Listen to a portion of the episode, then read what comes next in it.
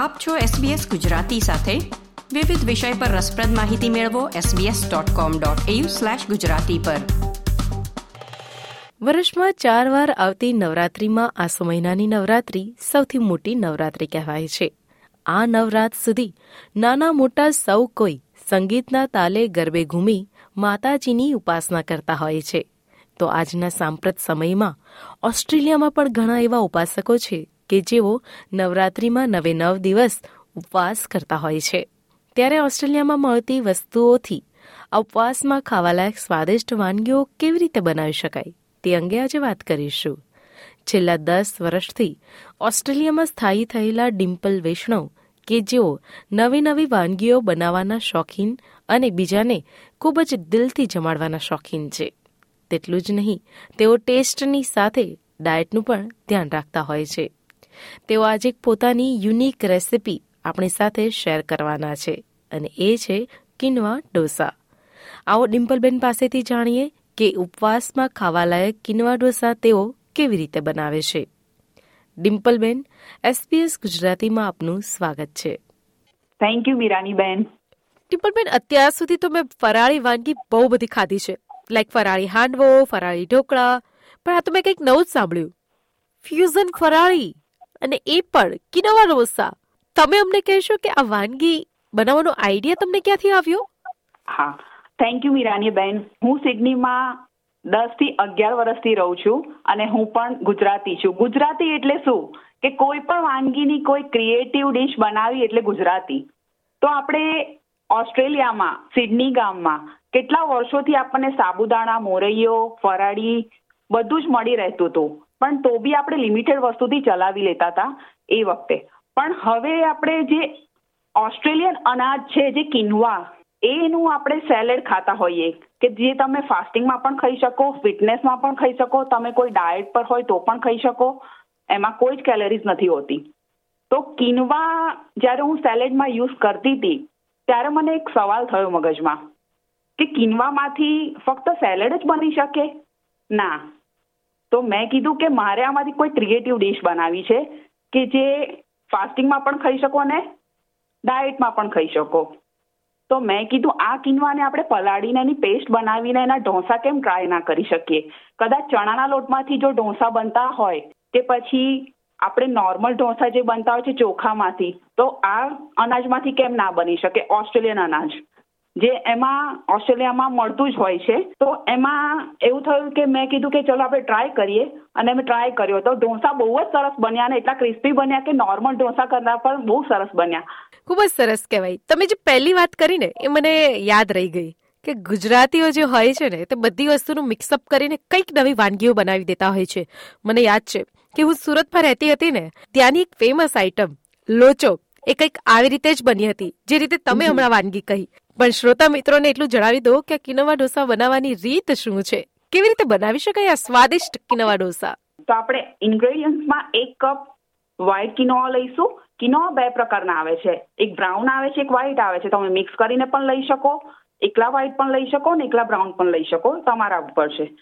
પછી 1.5 કપ એમાં વોટર લઈશું સોક કરવા માટે કિનોઆ. એક મીડિયમ કાકડી લઈશું, કાકડીને રિપ્લેસ કરવા તમે દૂધી પણ વાપરી શકો છો. 2 ગ્રીન ચીલી લઈશું, 4 ટેબલ સ્પૂન કોરિએન્ડર લીવ્સ લઈશું, અને 2 ટેબલ સ્પૂન કોકોનટ લઈશું. ગ્રેટેડ પણ લઈ શકો છો ને સમારીને પણ લઈ શકો છો. અને 1/2 ટેબલ સ્પૂન આપણે ક્યુમિન સીડ્સ લઈશું, અને ઓઇલ ઢોસા પાથરવા માટે, અને સોલ્ટ તમે તમારા ટેસ્ટ પ્રમાણે લઈ શકો છો, જેવું તમને ફાવે એ રીતે. તો પહેલાં આપણે કિન્વાને વોશ કરી લઈશું વોટરમાં મલ્ટિપલ ટાઈમ્સ, બિકોઝ એનું જે ડર્ટ હોય એ બધો નીકળી જાય. પછી વોશ કર્યા પછી એને આપણે સોક કરી દઈશું. સોક કર્યા પછી એને 30 મિનિટ્સ આપણે ઢાંકીને સાઈડમાં મૂકી દઈશું, જેનાથી કિન્વા ફૂલી જાય. ફૂલી ગયા પછી હવે કિન્વામાંથી આપણે પાણી કાઢી લઈને એને મિક્સી જારમાં નાખીશું.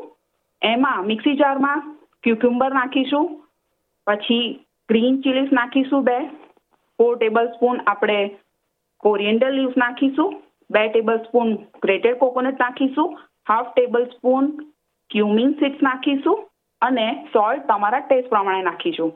હવે કાકડીમાં પાણી હોવાને કારણે તમારે પાણી નાખવાની જરૂર નહીં પડે, અને કદાચ તમારી પાસે ઘરમાં કાકડી અવેલેબલ ના હોય તો તમે દૂધી પણ ઉપયોગ કરી શકો છો.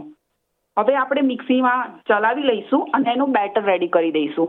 કદાચ તમને એવું લાગે કે આ બેટર હજુ બી થીક છે તો એને થીન બનાવવા માટે 2 ટેબલસ્પૂન વોટર તમે યુઝ કરી શકો છો એઝ પર યોર કન્સિસ્ટન્સી, કે જેનાથી તમારા ઢોસા ક્રિસ્પી બનશે.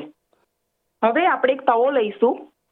તવો થોડો ગરમ થાય એટલે એની ફ્લેમ થોડીક નાની કરી દેવાની છે. આપણે ઢોસો પાથરવાનો છે.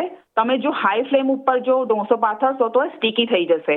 તો આપણે પહેલાં તવાને સાફ કરી લઈને એને નાની ફ્લેમમાં સર્કલ ફોર્મમાં આપણે ઢોસો પાથરવાનો છે. ઢોસો પાથર્યા પછી ગોલ્ડન ક્રશ થઈ જાય ત્યાં સુધી રાહ જોવાની છે. એને બીજી બાજુ ફેરવો તો બીજી બાજુ પણ થવા દો. હવે આપણે ઢોસા તો તૈયાર થઈ ગયા છે. ખૂબ જ સરસ માહિતી તમે અમને આપી. અને બીજી વાત મને યાદ આવ્યું કે તમે જ્યારે કહ્યું કે કિનોવા ઢોસા બનાવવા માટે તવા ઉપર આપણે તેમને પાથરવાનું સ્લો ફ્લેમની ઉપર આપણે કરીએ, પણ એ પહેલાં નોર્મલ આપણે જે ઢોસા બનાવતા હોઈએ છીએ ત્યારે તેલ અને પાણી લગાવતા હોઈએ છીએ, શું આમાં પણ એ જરૂરી છે?